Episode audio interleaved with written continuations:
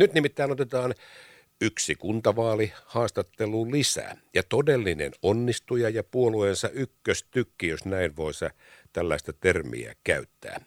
Viime kerralla 2017 hieman yli 500 ääntä ja nyt sitten tuplasti enemmän, 1080. Milla Bruno, hyvää huomenta ja onneksi olkoon.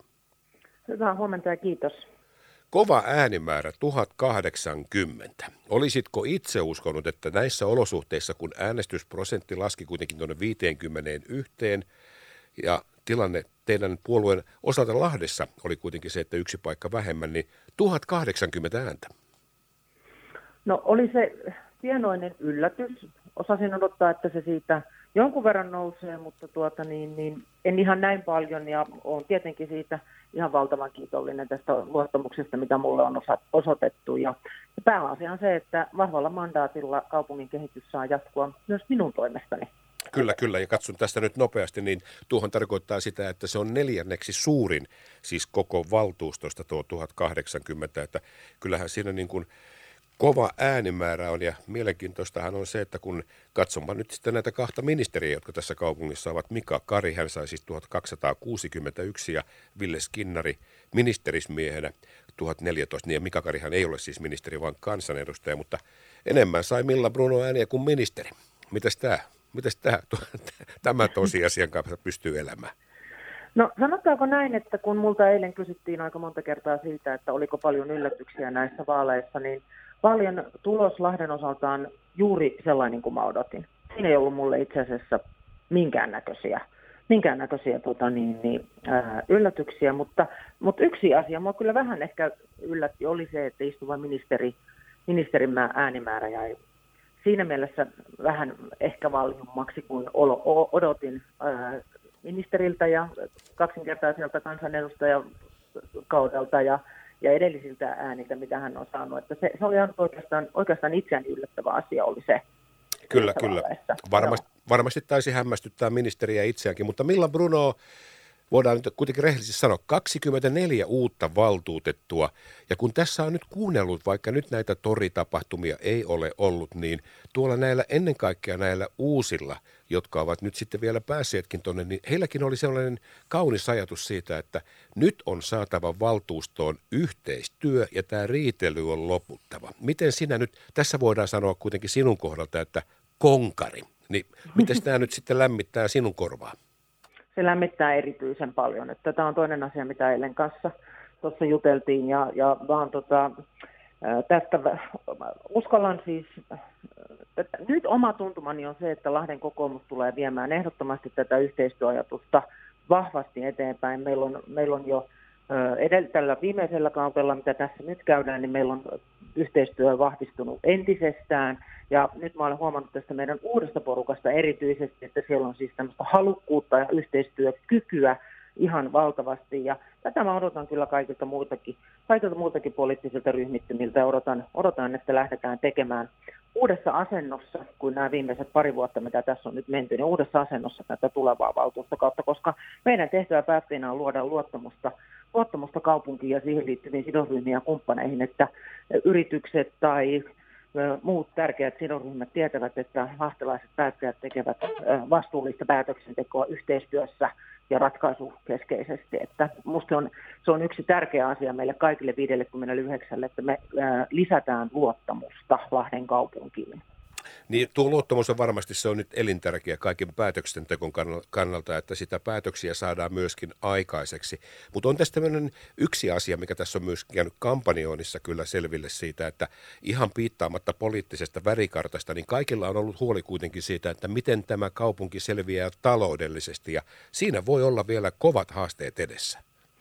Kyllä, ja täytyy olla myös realistinen sen asian suhteen, että me edelleen eletään tätä pandemian jälkeistä aikaa, ja nythän täytyy lähteä rakentamaan sitä, että miten, miten seuraavien kolmen vuoden aikana esimerkiksi rakennetaan se meidän talous, talouskartta sellaiseksi, että me päästään sen talouden kanssa niin sanotusti tasapainoon. Se ei yhdessä vuodessa varmasti vielä koronan jälkeisessä ajassa tule, mutta, mutta ehdottomasti se täytyy ottaa tiukkaan, tiukkaan otteeseen se talouden tasapaino – siten, että me päästään parin kolmen vuoden päässä siihen tilanteeseen, että, että tuota niin, niin me me, voidaan, että me pystytään ennakoimaan sitä paremmin ja me tiedetään, että me pystytään tekemään rakenteellisia muutoksia, jos on tarve, pystytään hyödyntämään asioita, joita me ollaan opittu tämän viimeisen vuoden aikana muun muassa verkkopalveluista tai digitalisaatiosta ja näin poispäin, mutta myös luomalla uusia mahdollisuuksia.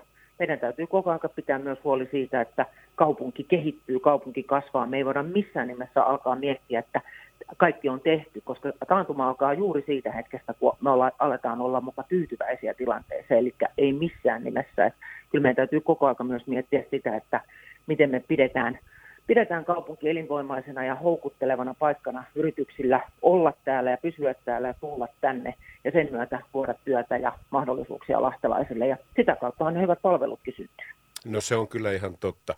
Mutta Milla Bruno vielä tähän loppuun nyt, kun katsotaan tätä listaa täällä, niin jos tätä nyt karkeasti ottaen vähän katsoisi historiaa taaksepäin mennyttä valtuustokautta siitä, että miten Pro Lahti Kalle Aaltonen ryhmänsä kanssa silloin kaksi heitä, nyt heitä on viisi ja sitten viisi oli perussuomalaista, jotka nyt sitten tuplasivat tuon oman valtuutettujen määränsä, niin jos nyt katsotaan, että he ikään kuin tässä kartalla ovat kuitenkin oikealla, no perussuomalaiset ovat selkeästi oikealla, mutta sitten Kalle Aaltosen Proolahtikin hyvin pitkälle peesaili siellä sitten ja oli hyvinkin tämmöinen oikeistolainen tapa ajatella, niin kyllähän tässä kävi myöskin vallan keikaus ihan tuommoisella niin kuin karvahattumallilla, niin noin 35 on tavallaan nyt kartan oikeassa reunassa 59, niin kyllähän tässä myöskin tämä valta vaihtui sitten tässä kaupungissa. No ehkä näin voisi ajatella, mutta kyllä mä näen, että tässä on myös, myös niin kuin hyvin niin kuin monipuolinen jotenkin tämä meidän poliittinen kartta tällä hetkellä. Ja se tarkoittaa, että meidän täytyy tehdä hyvää yhteistyötä ja asioista neuvotella etukäteen. Ja toivoisin, että ei mennä niin kuin valtavasti johonkin yhden äänen erolla oleviin äänestyksiin, vaan yhdessä tehtäisiin niitä asioita niin, että, että tuota, niihin löytyy enemmistön, enemmistön yhteisymmärrys ihan neuvottelemallakin. Että sitä mä niin kuin tässä odotan, että jotenkin ei, ei, ei ole niin selvää mun mielestä ne, ne blokit kuin aikaisemmin. Mä muistutan, että perussuomalaisillahan oli suunnilleen ihan yhtä hyvä tulos vuonna 2012 vaaleissa. Silloinhan perussuomalaisilla tuli Lahdessa tosi iso kytky tietyllä tapaa. 2013, kun itse aloitin valtuustossa, niin perussuomalaiset oli selkeästi niin kuin se kolmanneksi suurin puolue myös silloin, että ei, ei tämä ole ihan ennenkuulumatonta täällä Lahdessa, että, että tuota, mutta olet oikeassa, että kyllä siinä tapahtui semmoinen niin kuin, selkeästi näki eilen sen, että vasemmistoon kuuluvilla puolueilla, jos sinne nyt lasketaan sosiaalidemokraatit, vasemmisto ja vihreät, niin heillähän ne isommat tiputukset eilen tuli. Kyllä, kyllä. Ja nyt tietysti täytyy muistaa siitä 2012-2017 välillä. Siinähän käytöstä katsoa lyötiin koko puolue, siis puhun nyt perussuomalaista, niin se oli hengityskoneessa koko puolue ja hajosi siinä käsiin ja aloitti mm-hmm. tavallaan sitten uudelleen. Mutta se on sitten heidän asiansa, kysytään sitä heiltä sitten lisää ja Niinpä, heilläkin, heilläkin tuntuu olevan kuitenkin silkka halu nyt sitten viedä yhteisiä asioita eteenpäin. Mm, kyllä. Milla Bruno, työhän se alkaa nyt sitten tästä. Hetken aikaa tässä nyt sitten varmasti jokainen valtuutettu siellä juhli ja käy sitten kiipeämässä niihin sähkötolppien pudottelemassa kylttejä sieltä pois ja sen jälkeen sitten rukkaset käteen ja hommiin. Ja eihän tässä voi toivottaa muuta kuin vielä kerran onne, onneksi olkoon ja hetken happea ja sitten syksyllä siellä arbeitti odottaa. Kyllä, kiitos paljon. Kiitos paljon Milla, hauskaa päivänjatkoa. Kiitos. Moikka moi.